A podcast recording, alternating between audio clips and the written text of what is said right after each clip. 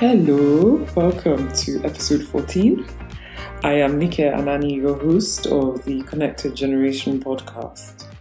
Today we'll be talking through the family unit. How can we foster a strong family unit?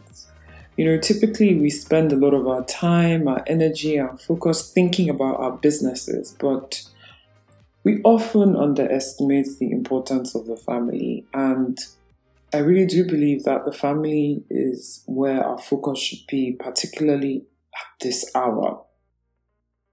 So I'll tell you a bit of a story. Years ago, I had horrible pain in my arms that soon spread to my neck, shoulder, back, and then literally like my legs all over my body. It was like it started off as nerve pain, then morphed into like more muscular pain.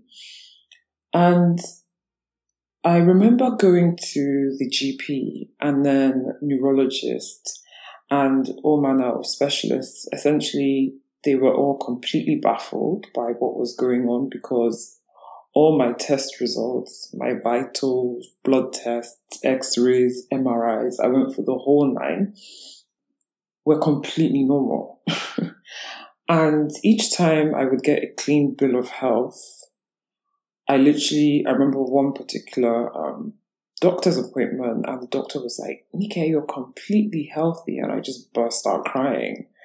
And yeah, each time they would tell me I was healthy, I would be even more stressed because I did not feel healthy. I couldn't write, I couldn't run, I couldn't do so many normal things.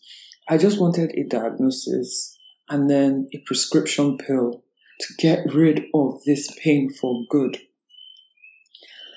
And so I'd been going to like an osteopath to relieve the pain. She was doing like acupuncture and things like that, but we still were not addressing the underlying pain. So it was a really stressful period.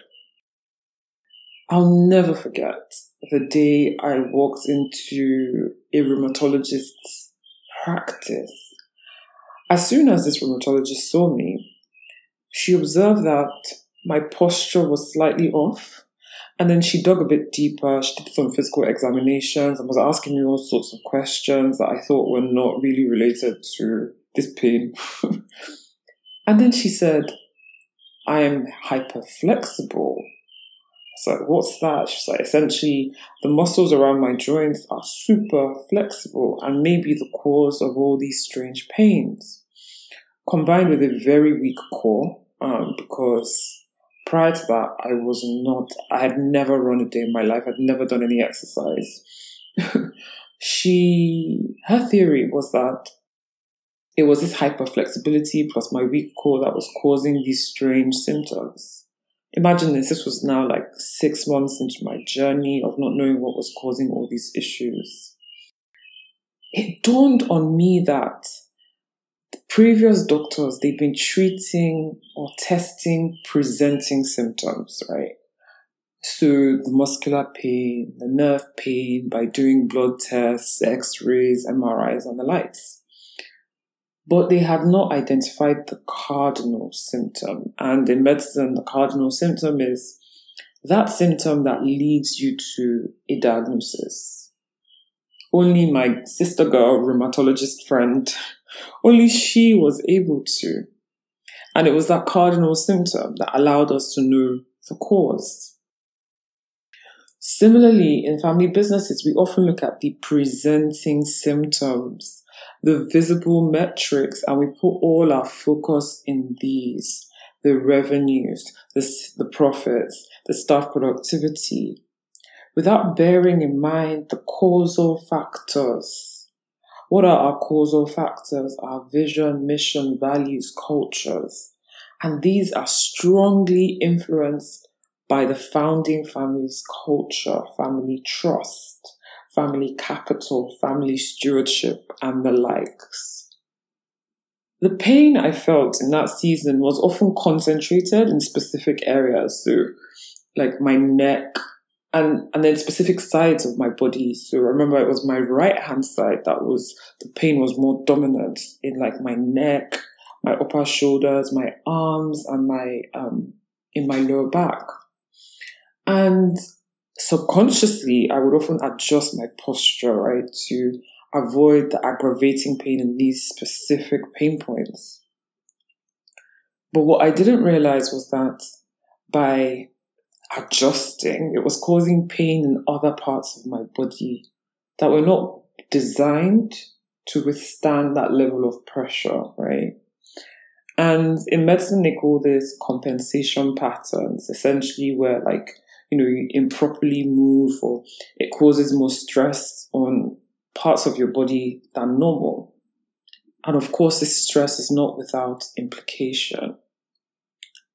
Similarly, our family businesses are under severe strain and pressure. And as next gen leaders, we may not even be realizing that we may have some compensation patterns in our families as we're placing higher levels of stress on the family unit than normal.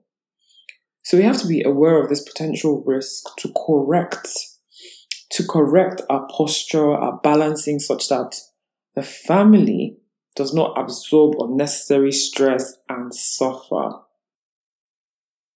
I've said this a couple of times before that, you know, this crisis means that a lot of us are going through grief right now. And grief on various different levels, right? So we have the traditional grief, right, of people we may have lost. Um, we may be grieving our former world as we knew it. We may be grieving our social lives, our freedoms, the great times in the business, right? Because we may be going through a season of financial loss. So it's all quite complex, but typically there are five stages of grief as explained by Elisabeth Kubler-Ross. She's a leading um, psych- psychiatrist. And the first is denial. And maybe a lot of us have already passed this stage now, but I remember when the virus was like in China, and this was like in January, early February, and for the most part, the rest of the world, we were quite naive about its ability to spread to us, both not just you know, um, governments were naive, right? They were in denial. Businesses were naive. Families were naive. I remember my husband was supposed to travel to China in February and we were watching the news. I was like, this, this thing seems real. I was like, I keep on seeing something about a virus. It literally only registered in February for me. And so I keep on seeing something about virus. I'm not really sure it's a good idea. And he also was like, yeah, it doesn't, doesn't seem like this is a good time. Um, so we were all in denial, right? About its reality as because we, we, we tend to fight to maintain our normal lives, normal in, you know, inverted commas psychologically we desire homeostasis, which just basically means we like things staying the same. The second stage is anger. And at the anger stage, one may feel frustrated, anxious because everything has completely changed, right? Having to deal with new schedules, working from home, you know, having to adjust. It's all quite it, it all can be quite frustrating. The third is bargaining or negotiation. And this is where we start, we start making promises to ourselves, you know, you know, those conversations. Oh, when things are finally normal, I will do my hair and nails. Or when things are finally normal, I can't wait to go to a wedding or finally attend a normal birthday party, not on Zoom. I can't wait to hug friends, you know, and things like that. That's bargaining.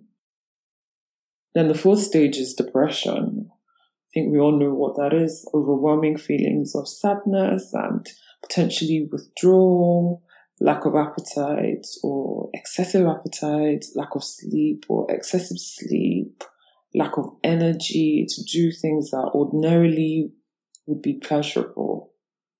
And lastly, acceptance, where we accept this reality. But I think there's often a misconception about this that acceptance means that one is happy.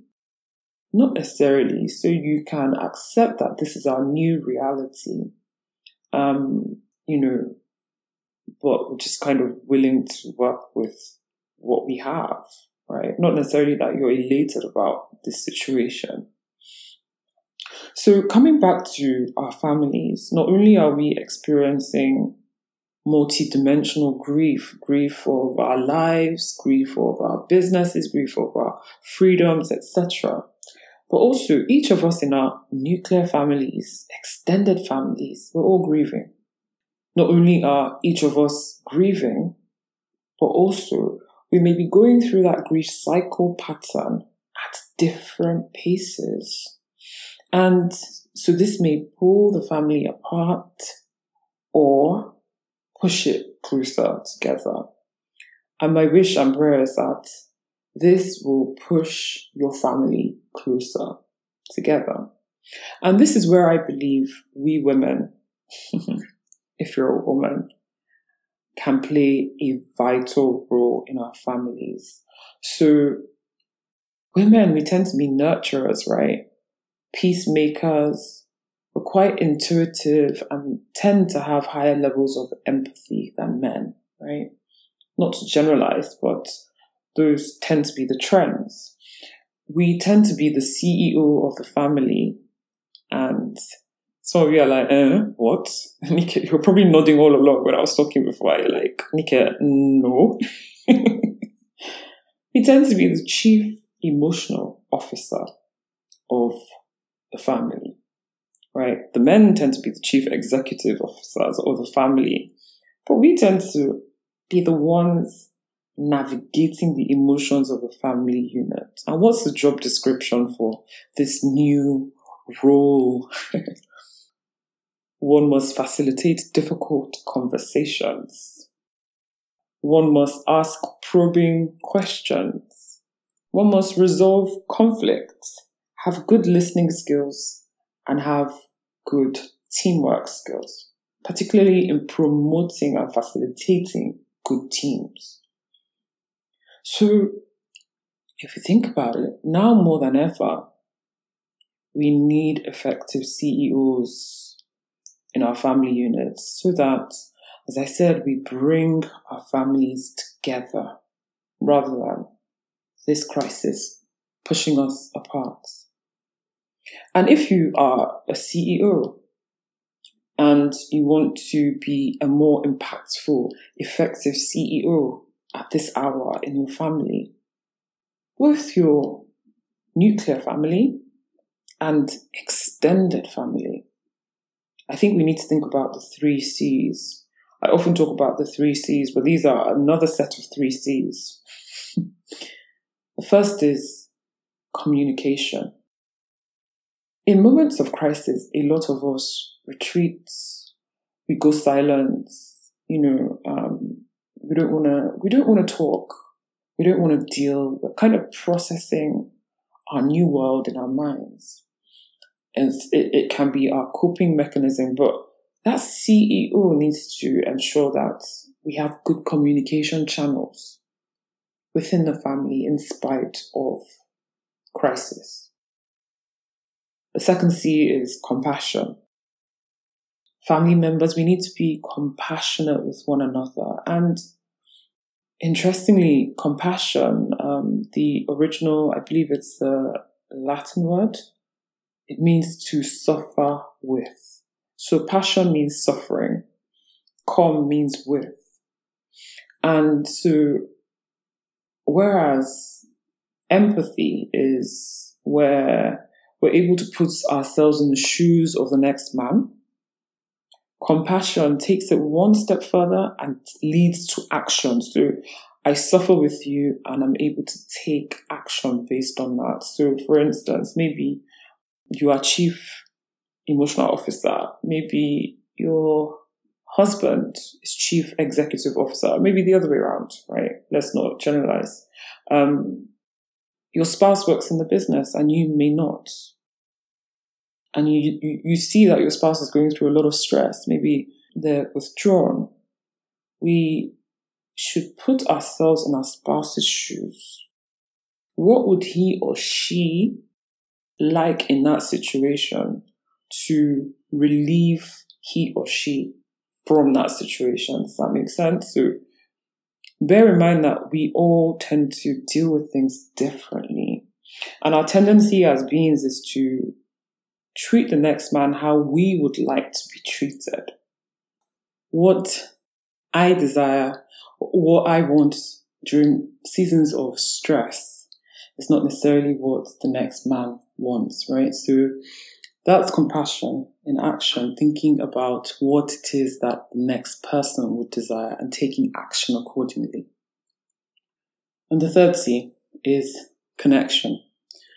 So this speaks to the ability to support and enhance our family relationships, right? Both within our nuclear and our extended units so that we see that everyone feels loved, feels wanted, and feels understood.